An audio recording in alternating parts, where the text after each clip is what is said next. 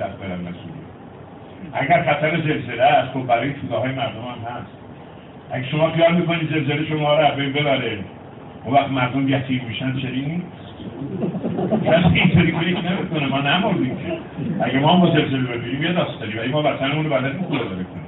خیلی خوب. اگر فکر می‌کنن که خطر زلزله است خیلی جاهای ایران روی خط زلزله است. کجا سفر می‌کنیم پرستوی زیبایی من. تنها جایی که از خطر زلزله مسئوله وسط کبیر لوته. تشریف ببرید. اگر فکر می‌کنید که می‌توانید اینجوری خودتون حفظ بکنید. بعد منجی ما باشید بعد از زلزله. اگر از آلودگی فرار می‌کنید همین. این درسته. این خودروها رو گذاشتید و این راه ها رو درست کردید و اون دو طبقه سه طبقه صد رو درست کردید و اسلام هم بین نبردید. حالا به قول قدیمان گفتن کلنک و جسنه باید اینجا بمونید سرنوشتمون یکی.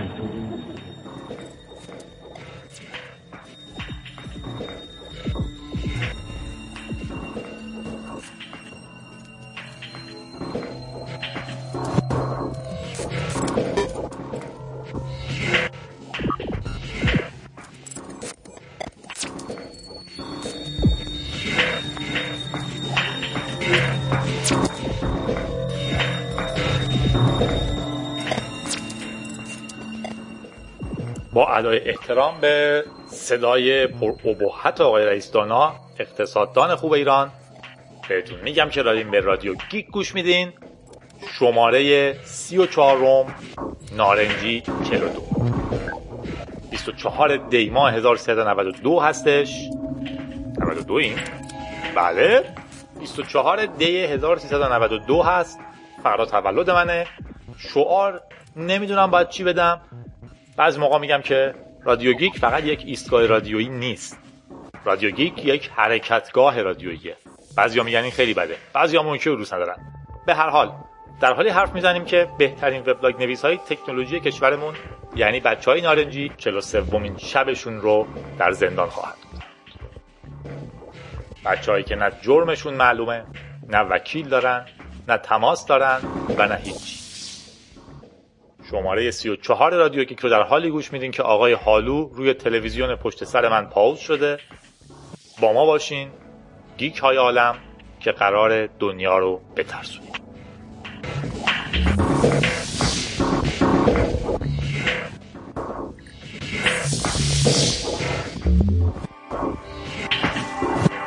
در بخش اخبار سنگین ترین خبر فیلتر شدن ویچت بود که واقعا نمان باید دربارش چی بگیم. بعدش که وایبر فیلتر شد ثابت شد چی باید بگیم. شرکت های بزرگی هستن به اسم شرکت های مخابراتی های عظیم دارن از اسمس بازی های ما از حرف زدن های ما از تلفن های خارج. و معلومه که وحشت زده میشن از ویچت وایبر و هر سیستم مخابراتی دیگه. روشون نمیشه بگن ما پول در نمیاریم در نتیجه آویزون اخلاقیات آقا اخلاقیات میشن. میگن اخلاقیات ویچت خطرناک بود. اوکی. وایبر به شما چه کرده بود؟ بحث بیشتری نمی‌خواد. همه حرف زدن دربارش همتون می‌دونین داستان چی. خبر بعد یک میلیون تصویر از کتاب های قدیمی روی فلیکر بود. در واقع به خبر قبلی وصله. ما داشتیم بچه های نارنجی رو دستگیر می‌کردیم. دسترسی به فرهنگ ده خدا رو از طریق یک سایت وحشتناک بد طراحی شده فیلتر کرده بودیم. کلی کار دیگه ویچت رو میبستیم داستان درست می‌کردیم دی ان هایجک می‌کردیم و اون انگلیس خبیس به این نتیجه رسید که بهتر یک میلیون تصویر رو اسکن کنه از کتاب های قرن 17 تا 19 و آزاد بذاره رو فلیکر تا هر کس خواست استفاده کنه. از نظر اونها همه امکان مشاهده و استفاده از این تصاویر رو دارن چون بخشی از تاریخ بشریته نه نوندونی یه گروه خاص. آدرسش رو توی شونوت ها آوردم. حتما سری بهش بزنین و ازش لذت ببرید شمردن گوسفند برای خوابیدن روش خوبی نیست. توی دنیای غرب وقتی خوابشون نمی‌بره شروع می‌کنن گوسفند میشمرن. ما ستاره میشمریم. تصور می‌کنیم تو ذهنمون آسمون و ستاره رو میشمریم. یا اینکه در زمان گذشته تو پشت بوم میخوابیدیم ستاره رو میشمردیم. غربی هم تو فرهنگشون یه سری گوسفند رو تصور می‌کنن که دارن از یه جایی میان بیرون و تک تک میشمرنشون یا اینکه تو ذهنشون تصور می‌کنن یه سری گوسفند رو که یکی یکی از روی مانع میپرن و میشمرنشون میشمرنشون تا خوابشون ببره. حالا توی یه تحقیق تو دانشگاه آکسفورد مردم با بیماری بیخوابی رو به سه گروه تقسیم کردن. گروه اول به صحنه های آروم مثل آبشار یا رودخونه یا دشت فکر کردن. گروه دوم گوسفند شمردن گروه سوم هم کاری نکردن فقط طبیعی خوابیدن. گروه اول که به چیزای آروم فکر می‌کردن 20 دقیقه زودتر از گروهی که مثل همیشه سعی کردن بخوابن خوابشون برد. و اونایی که سعی می‌کردن گوسفند بشمرن دیرتر از همه خوابیدن. نتیجه اینه که فکر کردن به صحنه‌هایی که نیازمند کار کرده مغزه مثل تصاویر پیچیده‌ای مثل پریدن گوسفندها از رو مانه باعث دیرتر به خواب رفتن میشه. ولی مهمتر از روش خوابیدن برای ما دیدن روش تحقیق علمیه سه گروه درست کردن. یکی تصاویر آروم یکی گوسفند یکی معمولی خوابیدن و سعی کردن اینها رو با هم مقایسه کنن. پسرم و یه خالم یه دستبند بس به دستش تعادلش زیاد شد پس واقعیت داره. روش تحقیق علمی نیست. گوگل و اجازه مردم برای اینکه به هر کسی که تو گولاس هست ایمیل بزنن. گوگل توی تصمیم جدید اجازه داده به هر کسی که عضو گوگل پلاس ایمیل بزنین. کافیه وارد بخش نوشتن ایمیل بشین شروع کنین تایپ کردن اسم یه نفر و بعد می‌تونین بهش ایمیل بزنین. نقض privacy ه؟ نمی‌دونم. خیلی جای بحث داره. اولا که شرکت خودشونه و با این قواعد اداره میشه. در واقع شما میپذیرین که وقتی میرین اونجا ایمیل باز می‌کنین افراد بتونن با این روش بهتون ایمیل بزنن. از اون آیا دریافت ایمیل privacy منو زیر سوال می‌بره. نمی‌دونم. مثل اینه که بگم آیا دریافت زیاد نامه دمه در خونم privacy من زیر سوال میره یا نه.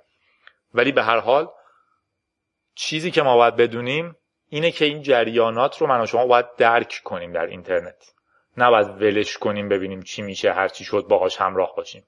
بفهمیم که چه تغییراتی داره می‌کنه دنیای اطرافمون و بعد دربارش تصمیم بگیریم.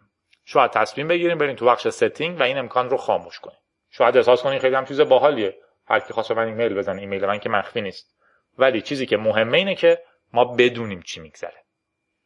و آخرین خبرمون کردستان اولین دولتی در خاورمیانه است که به سراغ Google App میره. گوگل اپ گوگل پلی نیست. یا آهنگ کردی بشنوین تا من یه خیارشور بخورم.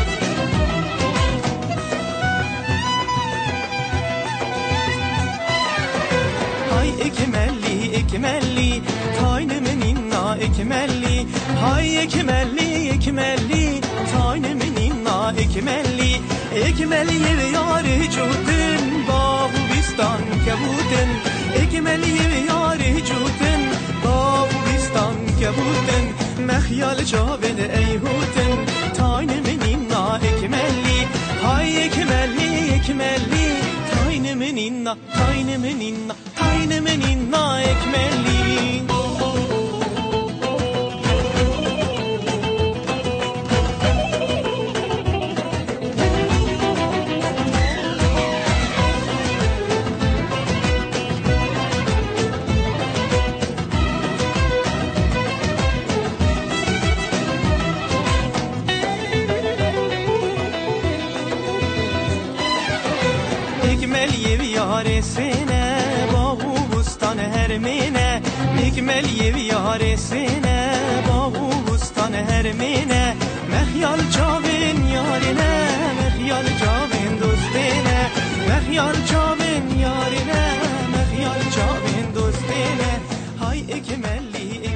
App مجموعه اداری تجاری گوگل. اداری تجاری مثل ساختمون ها گفتم. در واقع اگه یه شرکتی بخواد از infrastructure گوگل برای یه سری کاراش استفاده بکنه در واقع از اپلیکیشن های گوگل میاد یه پولی به گوگل میده عضو Google App میشه. user اش می‌تونن کلی چیز رو با هم share کنن می‌تونن از office online ش بیشتر از من و شما که مجانی استفاده می‌کنیم استفاده کنن و اینجور چیزها. کردستان عراق به عنوان اولین دولت خاورمیانه اعلام کرده که می‌خواد 300 هزار کارمندش رو به این سیستم منتقل کنه. من جغرافیم ضعیفه نه؟ من واقعا کردستان عراق چند نفر جمعیت داره که بخواد 300 هزار تا کارمندش رو تازه به این سیستم منتقل کنه. ولی حرفشون اینه که ما مشکلات متنوع زیرساختی داریم. برامون سخته که تمام آفیسامون رو به هم وصل کنیم تو همشون ساپورت کامپیوتر بدیم و اینجور چیزها. در نتیجه برامون خوبه که Google App for Business و سرویسش رو بخریم.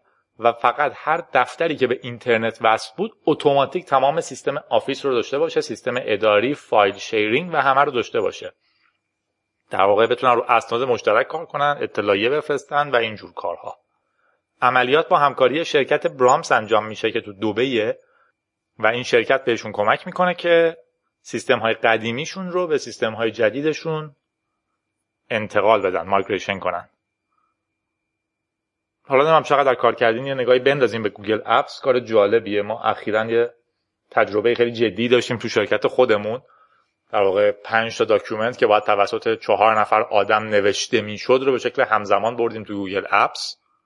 به امنیتش خیلی فکر کردیم ولی تصمیم گرفتیم ببریم. و اونجا توی document مشترک در واقع تو Google Docs اگه درست تر بگم همه می‌دیدن که بقیه دارن چی می‌نویسن کامنت میذاشتن collaboration می‌کردن درباره نوشتن یه چیز.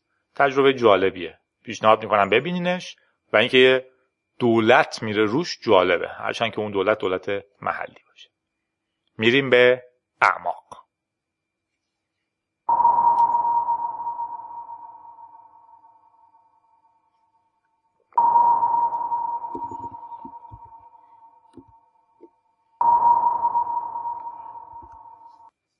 در بخش در اعماق اولین خبرمون درباره منشور حقوق شهروندی هستش که آقای کلید دادن.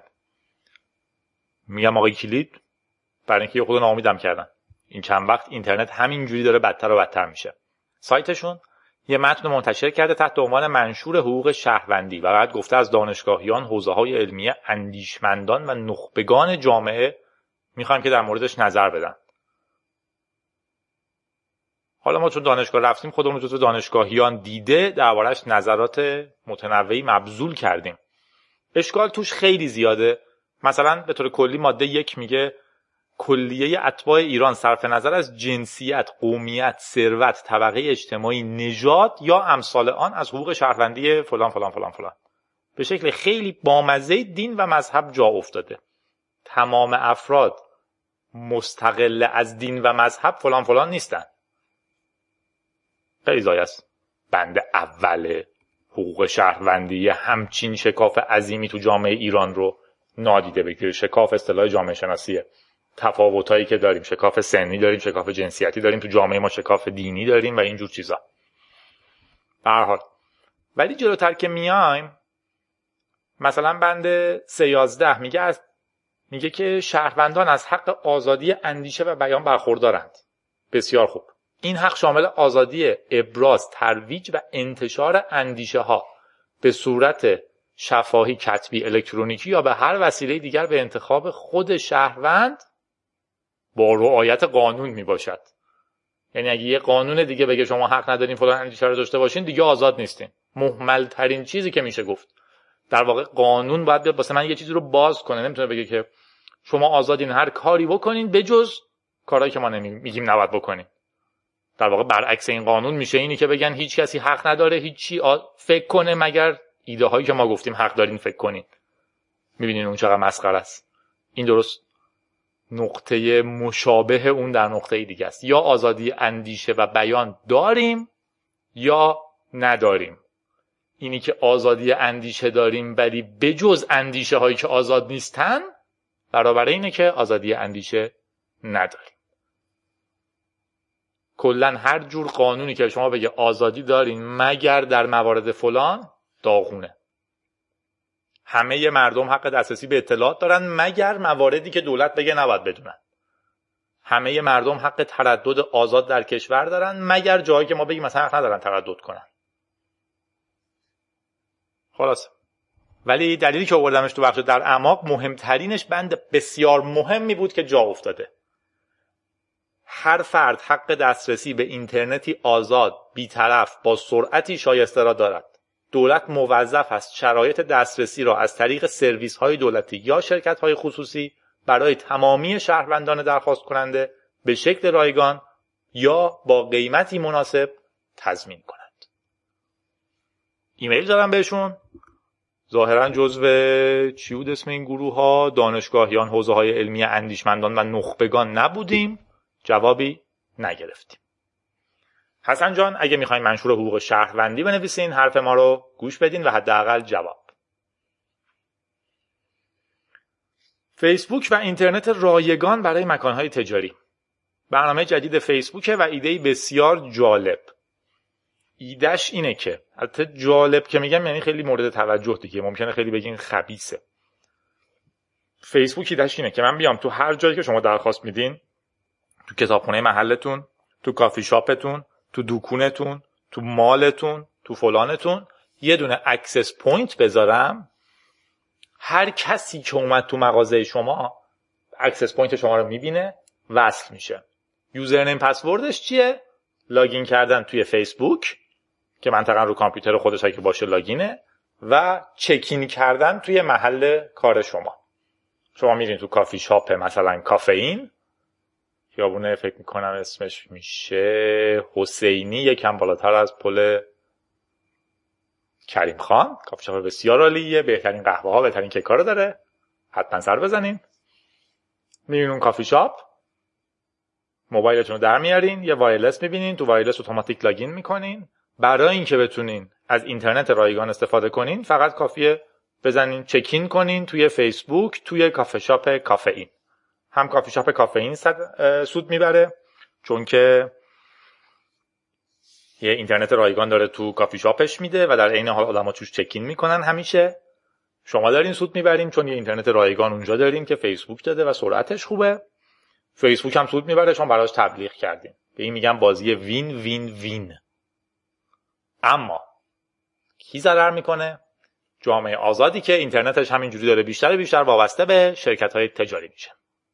اما شاید تصمیم بگیریم این ضرر رو بکنیم. به شکستن یکی از قوی ترین الگوریتم های رمزنگاری با گوش دادن به صدای پردازنده.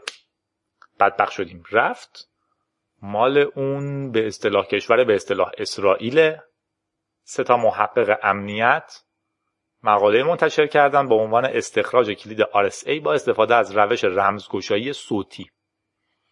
این مقاله درباره شکستن یکی از قوی ترین الگوریتم های رمزنگاریه یعنی الگوریتم RSA 4096 4 کیلوبایتی که با ضبط کردن صدای پردازنده در حالی که کامپیوتر مورد نظر مشغول اجرای روتین های مربوط به دیکود کردن کار می‌کنه. اسمشون هست اران ترومر، دانیل گنکین و آدی شمیر که این آخری خودش از مخترین مخترعین الگوریتم رمزنگاری RSA و در واقع با یه side channel attack تونستن که کلید رو بشکنن. روشی که نشون دادن گذاشتن یه دستگاه موبایل Samsung Galaxy Note دو بوده از طرف محل قرارگیری میکروفون گوشیش تو سی سانتی یه لپتاپ به سمت محل فن لپتاپ که در حال decode کردن بوده. صدا رو ضبط کردن بعد بهش گوش کردن با به صداهای فرکانس 10 تا 150 کیلوهرتز و تونستن این کارو بکنن. چیز دیگه ای نداریم بگیم. یه پچ داده GNUPG که جلوشو می‌گیره در واقع احتمالاً یه سری صداهای بیخودی در میاره. نمی‌دونم چیکار می‌کنه ولی خبر خیلی عجیبی بود. این چند وقت درباره RSA خیلی خبر اومد. خبر اومد که در واقع FBI پول داده به RSA برای بکدور و اینجور چیزها. و از بعدی از تو دنیای رمزنگاری. خبر بعدی رو بشنوین دیپرس چین دستگیری کسی که با تور و ایمیل ناشناس علکی گفته بود تو دانشگاه بمب گذاشتن. ایده ظاهرش خیلی امن بوده. الدو کیم دانشجوی 20 ساله دانشگاه هاروارد که برای امتحانها درست درس نخونده بود یه ایمیل می‌زنه به مدیران دانشگاه و میگه تو دانشگاه بمب گذاشتن در نتیجه دانشگاه تعطیل میشه و امتحانها کنسل. موفق هم میشه. این آدم از شبکه مخفی کننده Tor استفاده کرده بود که خوشبختانه ایرانیا باش آشنان لازم به توضیح زیادی نداره و سیستم ایمیل مخفی Guerrilla Mail. با چنین ترکیبی انتظار می‌رفت که هیچ وقت دستگیر نشه. اما فرداش اف بی آی دستگیرش کرد. اونم اعتراف کرد. در واقع ترسید که حالا تحت عنوان تروریست جاش بزنن. خوشبختانه احتمالا مسلمون نبوده. خطر تروریست بودنش کم بوده. ولی اعتراف کرد که قصد حادی نداشته و حرف تروریسم و بمب و ایناش علکی بوده و فقط می‌خواسته امتحان نده. ولی از کجا شناخته و دستگیر شد؟ انتظار داریم طور غیر قابل شنود باشه. بله. طور غیر قابل شنوده به معنی اینکه غیر قابل دیدن توی محتواش. ولی می‌بینن شما داریم با تور کار می‌کنید خوشبختانه اف بی آی هنوز نمی‌تونه تور تور و Guerrilla Mail رو بشکنه. ولی وای فای دانشگاه رو که می‌تونه بررسی کنه.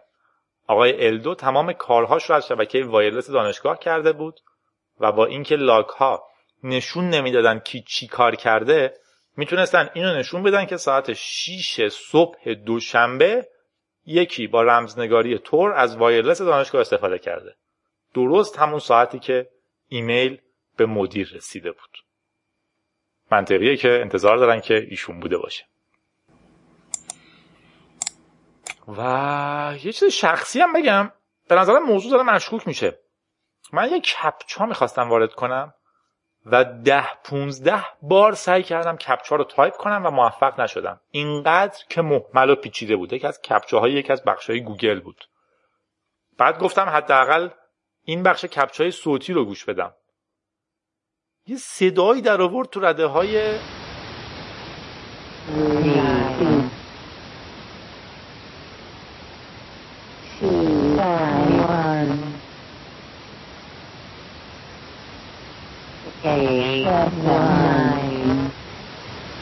واقعا به کجا داریم میریم؟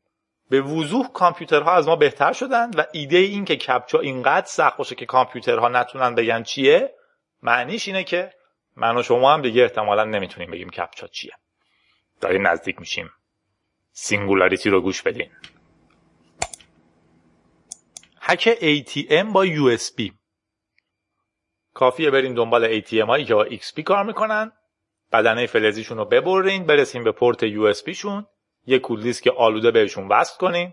قطعه بریده شده بدنه رو بذارین سر جاش کسی نفهمه و بعد منتظر بشین.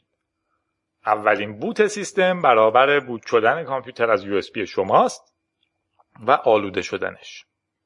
حالا هر وقت برگردین سراغ ATMی که داره ظاهرا معمولی کار می‌کنه شما یه منوی مخفی خواهید داشت. مثلا اگر داره 4 میلیون و 444 شماره گیری کنین سیستم بهتون 400 هزار تومن پول میده. مسخره است ولی دوتا محقق آلمانی تو سخنرانی اخیر کیاس کامیونیکیشن کنگرس CCC که مهمترین حالا یکی از مهمترین یکی از اون مهماست نشون دادن که کار می‌کنه. بحث اصلیش اینه که بانک ها هنوزم دارن از این ATM های بسیار قدیمیشون استفاده می‌کنن که مبتنی بر تکنولوژی های بسیار قدیمی و غیر مناسب برای زمان حاله. یه تحلیلگر در این مورد گفته که حمله بدون شک توسط افرادی انجام شده که به اون مدل ATM دسترسی فیزیکی داشتن. یا از اون شرکت بودن یا از اون بانک یا یکیشو دزدیده بودن.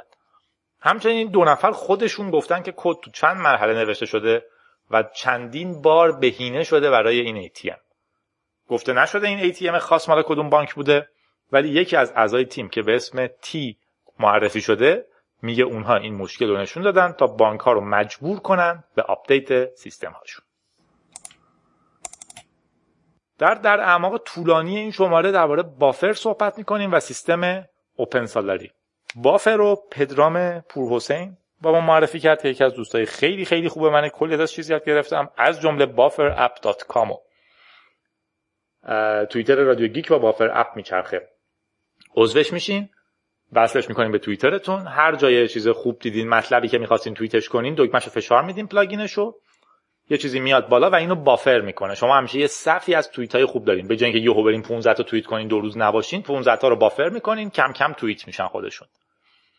خب مشخصه که شرکت بسیار با ایده خوبیه و سریعا داره رشد می‌کنه.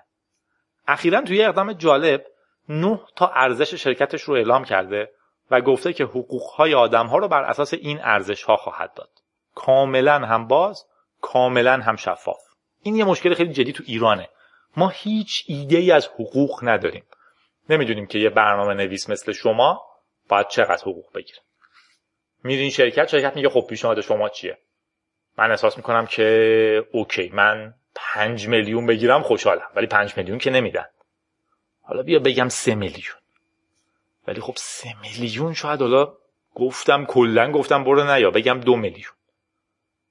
بعد فکر می‌کنم خب شاید نمی‌دونم شاید یه میلیون می‌خوام بدن. بعد مثلا میگین یک و نیم میلیون. بعد میرین سر کار می‌بینین همه دوستاتون دارن دو نیم میلیون می‌گیرن. شما دیپرس میشین.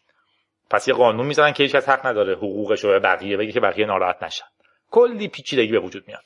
بعضی کشورها یا سازمانایی دارن که رأی گیری می‌کنن در واقع نظرسنجی می‌کنن هر سال و متوسط حقوق برای تخصصهای مختلف رو اعلام می‌کنن. من چند سال دارم فکر می‌کنم این کارو بکنم هنوز نکردم شاید امسال کردم. اما Buffer گفته که شفافیت اونجا یه اصل بسیار مهمه و حقوقها رو میگه. transparency باعث اعتماد میشه و راه پیشرفت رو با آدما نشون میده.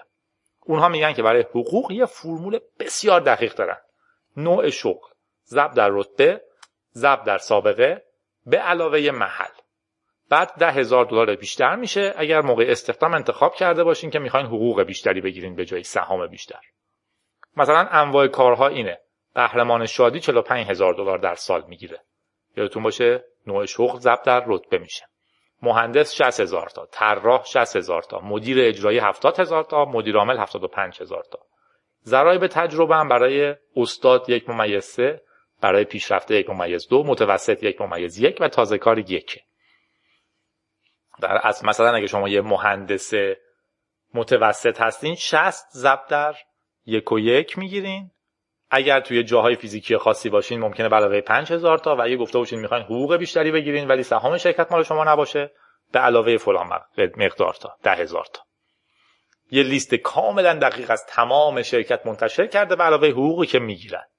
کار بسیار جالبیه و مقایسهش کنیم با شرکتی که نام نمی‌برم کپی قرارداد به زور با آدم میده یا موقع ورود با آدم میگه باید سفته بدی که اگه خواستی بری چی, چی میشه. بافر بی خود نیست بافر میشه. نگاه سه تا خبر دیگه در اعماق داریم. جاسوسی تلویزیون های LG خبر بسیار عجیبی بود. یه نفر مقاله می نویسه و توش مدعی میشه که تلویزیون هوشمند LG اون زیادی هوشمنده. حتی جاسوسه. این تلویزیون فهرست فایل هایی که پخش می‌کنه کانال هایی که نشون میده فیلم هایی که روی هارد یا USB بهش وصله و اینا رو برای یه سرور میفرستاده. در حدی کمدی بوده که محققین security بسیار با شک به جریان نگاه می‌کنن و تا خودشون تست نمی‌کنن. در واقع بین مسیر تلویزیون و اینترنت یه چیزی می‌ذارن که می‌تونسته شنود کنه که چه اتفاقی داره میفته مثل مثلا Wireshark یا اینکه یه پروکسی رد می‌کنن. یه man middle attack proxy هستش و ترافیک رو نگاه می‌کنن و جریان رو باور می‌کنن. یک سری از تلویزیون های هوشمند LG اطلاعات صاحب هاشون رو به یه سرور مخابره می‌کنن. LG اولش نظری نداد ولی بعدا قبول کرد و گفت این یک اشتباه بوده و برنامه‌ای که این کارو می‌کرده فقط زیر تست بوده و قرار نبود بیاد روی firmware ی که بیرون داده میشه ولی اشتباهی اومده. یه نفر دیگه رفت کلی منوهای LG رو گشت و یه جایی پیدا کرد که یه دگمه هست که می‌تونه این رو خاموش روشن کنه. اما وقتی خاموشش می‌کنین کماکان داره میفرسته به حرف شما گوش نمیده. از اون حادتر اینو به شکل تکست محض میفرسته. یعنی هیچ رمزنگاری هم نداره. به عبارت دیگه کمپانی شما همسایه شما یا هر کس دیگه می‌تونه ببینه شما تو اون لحظه دارین چی نگاه می‌کنین یا چی رو هاردتونه فقط مونده فردا تلویزیونتون رو اسنیف کنین و بفهمین داره به یخچال سامسونگتون اتک می‌کنه یا تلویزیون LG تون سعی می‌کنه توستر بلک اندکرتون رو مجبور کنه صبح نونتون رو بسوزونه. بازم باید بگم به کجا داریم کوسه های استرالیایی حضورشون رو توییت می‌کنن تا شما راحت و امن شنا کنین. واقعا چه خبر بوده این هفته؟ کوسه ها توی غرب استرالیا دردسر بزرگی هن. یه اکانت توییتر خیلی جذاب هست به اسم Surf Life Saving Western Australians SLS WA یه نگاه بندازین. با استفاده از آدمها هلیکوپترهای نجات نجات ها در صورت دیدن کوسه تو هر قسمتی اطلاع میده که فلان بخش یه کوسه دیدیم که کسایی که میرن شنا کنن متوجه باشن. اما الان راه حل ساده پیدا کردن. تگ زدن به کوسه ها و بعد یه کامپیوتر کوچیک که در صورت دیدن کوسه های تگ زده شده تو محدودهای جغرافی خاص که ممکن آدم تو شنا کنن اینا رو توییت می‌کنه و مثلا می‌نویسه کوسه دو تا سه متری در دو کیلومتری ساحل بیکلی دیده شد. احتیاط کنید. باتری این تکا تا ده سال کار می‌کنه و نجات غریق ها میگن که این روش بسیار سریعتر از سیستم های سنتی بوده که توسط دیدبان و اینا توییت می‌کردن. در حال حاضر این ساحل ها خطرناکترین ساحل های جهانن و دولت حتی بعد از کلی جر و بحث به ماهیگیرا اجازه داده که اگه تو مناطق خاصی کوسهای بزرگتر از سه متر رو دیدن اونها رو بکشن. همچنین یه سری تومه گذاری کردن تو مسیرهای خارج از محدوده شنا و موج سواری و اینجور چیزا تا اگه داشتن به اون سمت میمدن چون تومه ها رو می‌بینن از اون منطقه دور بشن. حالا امید میره توییتر به کمک کوسه ها بیاد و با دیدن مسیر اونها این امکان رو بده که گارد ساحلی یا هلیکوپتر به سراغشون بره بترسونتشون و از منطقه شنا دورشون کنه. تکنولوژی به کجا میره؟ کوسه ها توییت می‌کنن و ما آنتی فیلتر می‌کردیم پیدا کنیم. اوه گفتم تکنولوژی. شبیه سازی یک ثانیه از مغز انسان با چهل دقیقه از وقت یک سوپر کامپیوتر الان در دقیقه 28 پادکست هستیم. یعنی اگر از اولش super computer K که یکی از بزرگترین کامپیوترهای جهانه و تو ژاپن زندگی می‌کنه. performance ی برابر 8 ممیز 162 petaflops داره. با تشکر از 82944 تا processor ش و می‌تونه یک ممیز. oh my God و می‌تونه 1016 میلیارد operation در ثانیه اجرا کنه.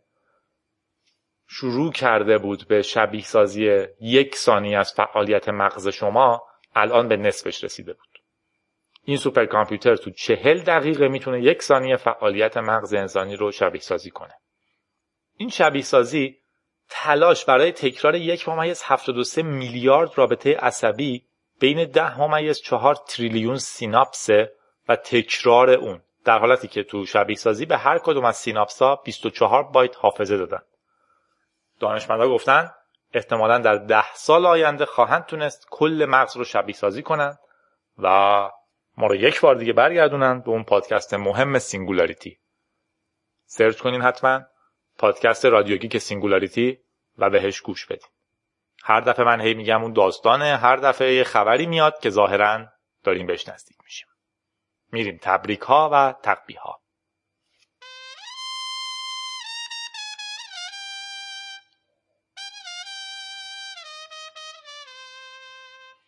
تبریک اول رو به بی... تبریک اول رو به بیل گیتس میگیم. به خاطر ظاهر شدن در نقش Santa در Reddit. خارجی ها رسم خوبی دارن به اسم Secret Santa بابا نوئل مخفی. مثلا تو محیط کار از یک ماه قبل یه ظرفی اسم همه کارمندا رو توش می نویسن بعد مال هر کی رو هر کی یه اسم ور می داره و مثلا من می‌فهمم که قراره برای ایریکس Secret Santa باشم. براش یه هدیه می‌خرم و اون روز بهش میدم. اون روز سورپریز میشه که Secret Santa ی من کی بوده چه هدیه باحالی برای من خریده و اینجور چیزا.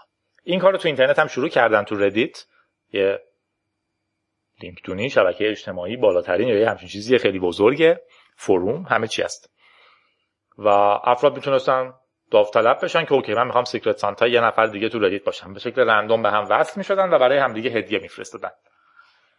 اتفاق جالبی که افتاد این بود که یکی نامه دریافت کرد توش یه چیزای باحالی بود عروسک بود و چیزای باحال دیگه و یه نامه از بیل گیتس و عکس بیل گیتس که این عروسک و اینا رو گرفته بود دستش و گفته بود من Secret Santa ی تو بودم. طرف کلی سورپریز شد. عالی بود. تبریک به هر کسی که بیت کوین خریده چون بعد از اینکه زینگا گفت بیت کوین قبول می‌کنه قیمتش دوباره به بالای هزار دلار رسید. شرمندگی قوی برای کسی که 42 روزه بچه نارنجی رو تو زندان نگه داشته. تبریک به حکومت انگلیس که بالاخره به این نتیجه رسید که در سطح سلطنتی از ریاضیدان و نابغه کامپیوتر و کدچکن بزرگ آلن تورینگ به خاطر فشارهایی که به خاطر گی بودن بهش آورده بود معذرت خواهی کنه.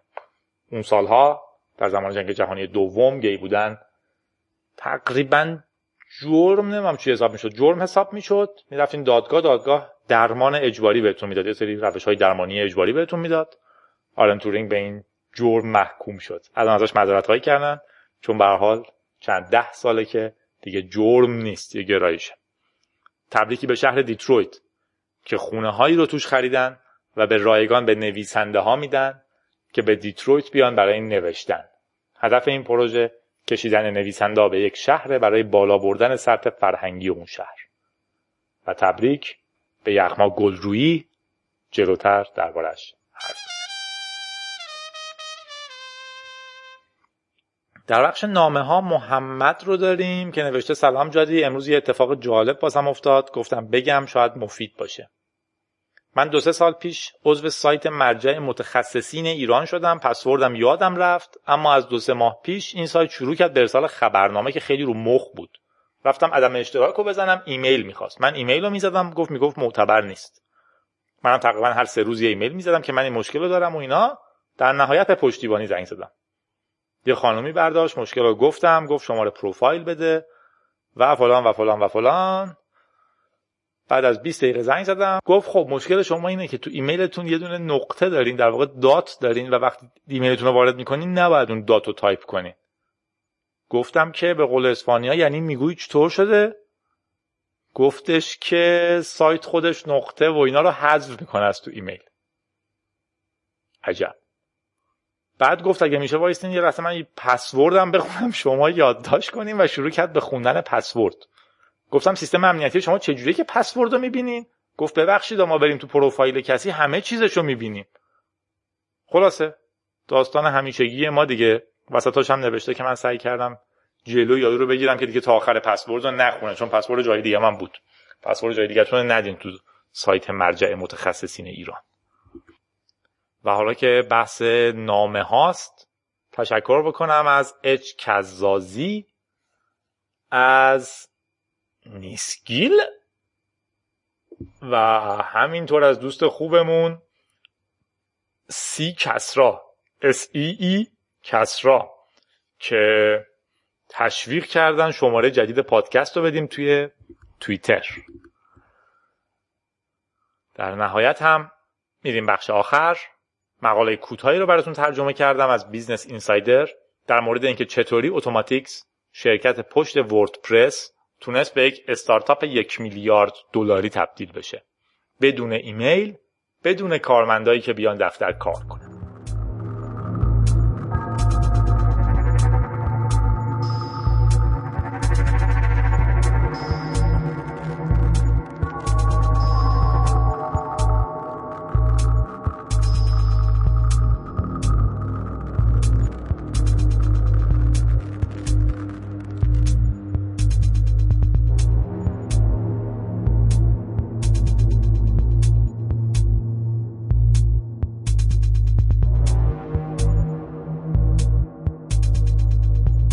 در مورد فرهنگ های کاری متنوعی شنیدیم ولی تقریبا هیچ کدوم به باحالی اتوماتیکس نیستن.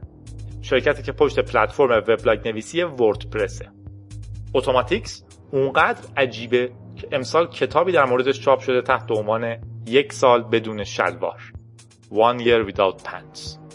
کتاب رو اسکات برکان نوشته کارمند سابق مایکروسافت که روی اینکه چطور اتوماتیکس به یک کمپانی 190 کارمنده یک میلیارد دلاری تبدیل شده تحقیق می‌کرده. اگه واقعا یک کارمند مایکروسافت گذاشته بودن رو این تحقیق کنه مایکروسافت بازم آفرین داره.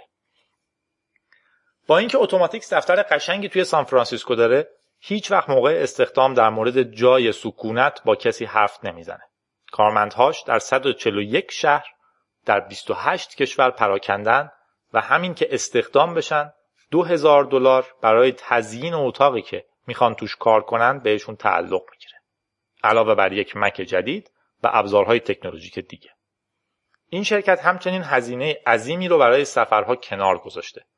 هر تیم می‌تونه هر جا که بخواد همدیگه رو ملاقات کنه.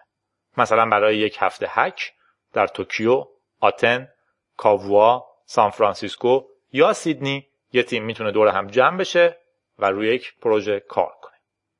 برکان توی کتابش از اولین میتینگ تیمیش می‌نویسه. توی آتن.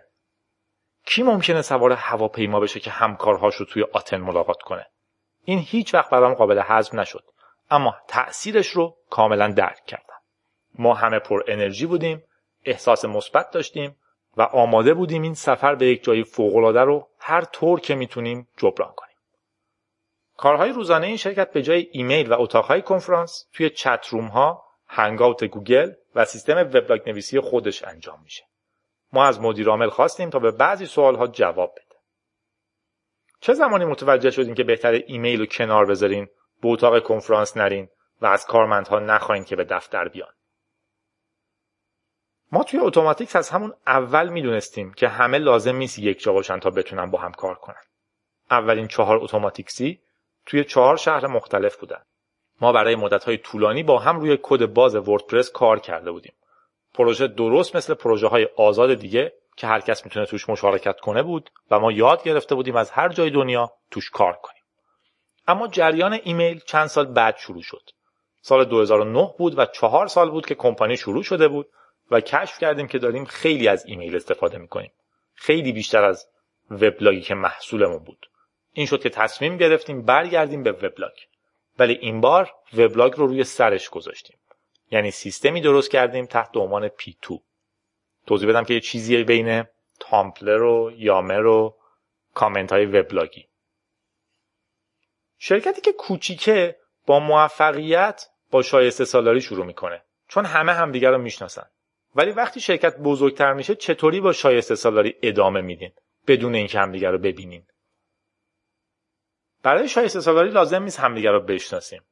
درک اینکه کاری کیفیت داره یا نه هیچ نیازی به شناختن نداره ایده شایسته سالاری بسته به اینه که هر کس چه کاری می‌کنه و چه چیزی تحویل میده نه اینکه چه شخصی هستش در ضمن ما چند بار تو سال دیدارهای داخل تیمی رو داریم و این کمک می‌کنه به شناختن آدمها از نزدیک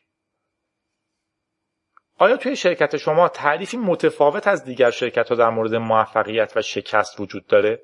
پیروز شدن یعنی چی؟ اگه شکست بخوریم چی میشه؟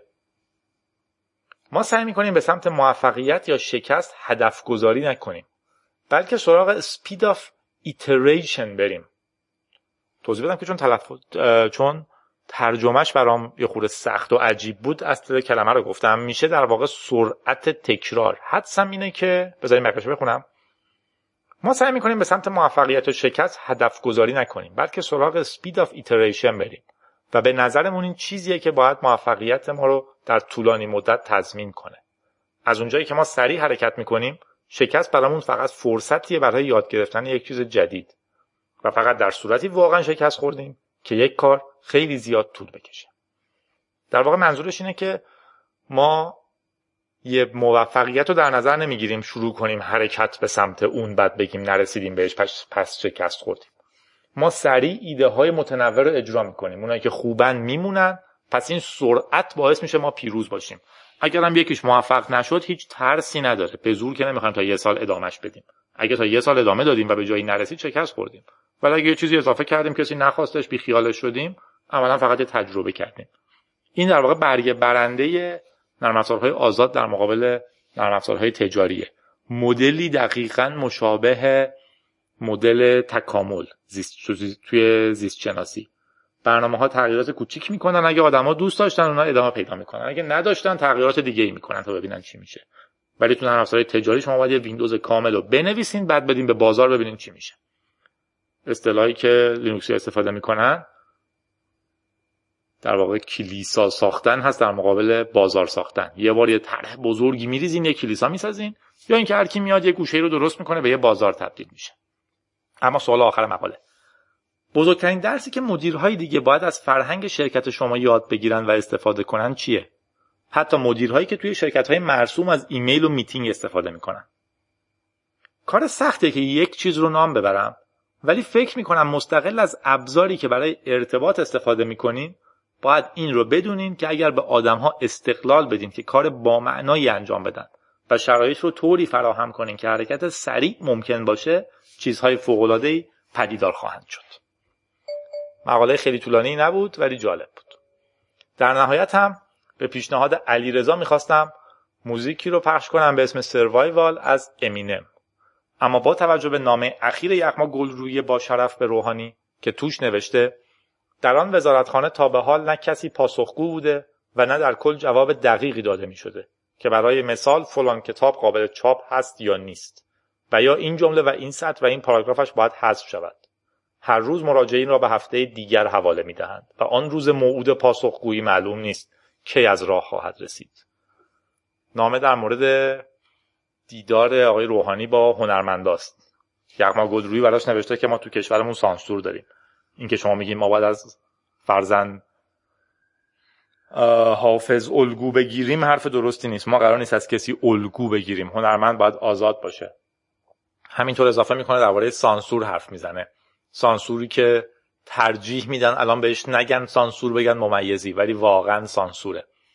هنرمند راستین هرگز عادت نکرده به گردش این چرخ کجمدار و خاموشی گزیدن به دیاری که در آن حتی اگر از آلودگی هوا انتقاد کنی هم هزار و یک انگ و برچسب می‌خوری و به سیاه نمایی متهم می‌شوی. بر سر عهد خود مانده ایم و بهایش را هم داده ایم و می‌دهیم. آفرین به یغما گلرویی. نامه خوبی نوشته حرف از سانسور زده و اینی که قرار نیست ما هنوز الگو بگیریم که دولت اعلام کنه حالا هنرمندا باید چیکار کنن. این شعرش رو براتون می‌خونم و بعد با صدای خودش می‌ذارم کاملش پخش بشه. 150 پله زیر زمین صندلی میز بازجو دوربین. کاش می‌شد عقب عقب کل زندگیمو برم به سمت جنین. جرمهایی به قطر پرونده شرکایی به اسم خواننده. ارتباط شقیقه و گردو ارتباط بی بی سی و بنده. اتهامم بزرگ و سنگین است. کشورم یک ایالت چین است. در دیار گل و گلوله و گاو آخر راه شاعری این است. پیش پایم دو راهه نفرین تلختر از کمدی چاپلین. یک طرف خط می شود به جنون یک طرف خط می شود به اوین. اشتراک میان تیغ و زبان فرق ناچیز خانه و زندان. اعترافم هنوز یک جمله است. من فقط شاعرم جناب سلمان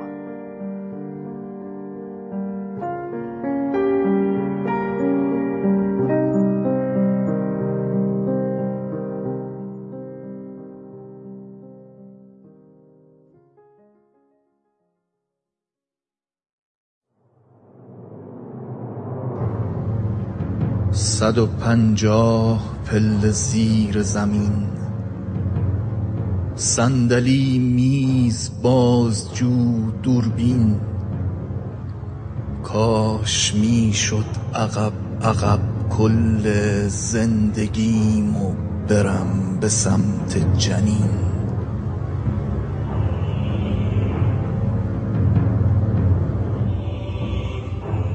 جرمهایی به قطر پرونده شرکایی به اسم خواننده. ارتباط شقیقه و گردو ارتباط بی بی سی و بنده. جرم شک به اصول این هستی جرم رانندگی در مستی. شعرهای حمایت از کاکتوس. تو شبیه برادرم هستی. مزد بی وقف گفتن از مردم. زندگی روی فرشی از کژدم. زیر چتر گرسنگی رفتن ساعت شوم بارش گندم. عکس با این و آن زن و دختر مملکت شکل گل من بزگر چشم مادر دو ماهی قرمز ریتم ناکوک سرفه های پدر. سوختن مثل رکس آبادان نعره بو گرفته ای به دهان. جرم هایی که زمزمه شدند من فقط شاعرم جناب سروان.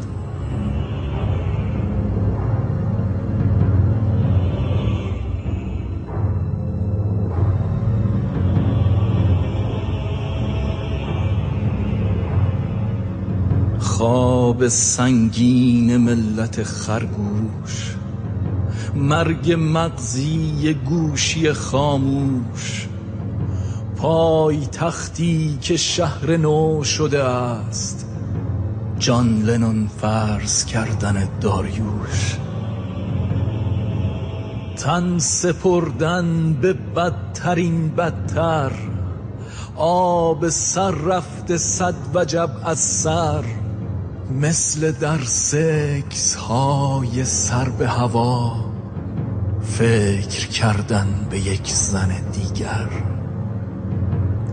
خشم های گره شده در مشت فکر کردن به چند حرف درشت خط یک دوست توی پرونده. حس خنجر خورندگی از پشت.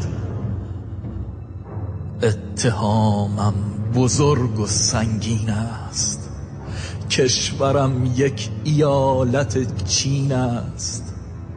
در دیار گل و گلوله و گاو آخر راه شاعری این است. پیش پایم دو راهه نفرین. تلخ تر از کمدی چاپلین. یک طرف ختم می شود به جنون. یک طرف ختم می شود به اوین. اشتراک میان تیغ و زبان. فرق ناچیز خانه و زندان.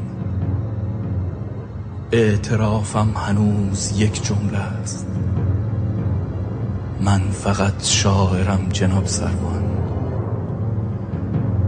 من فقط شاعرم جناب سروان.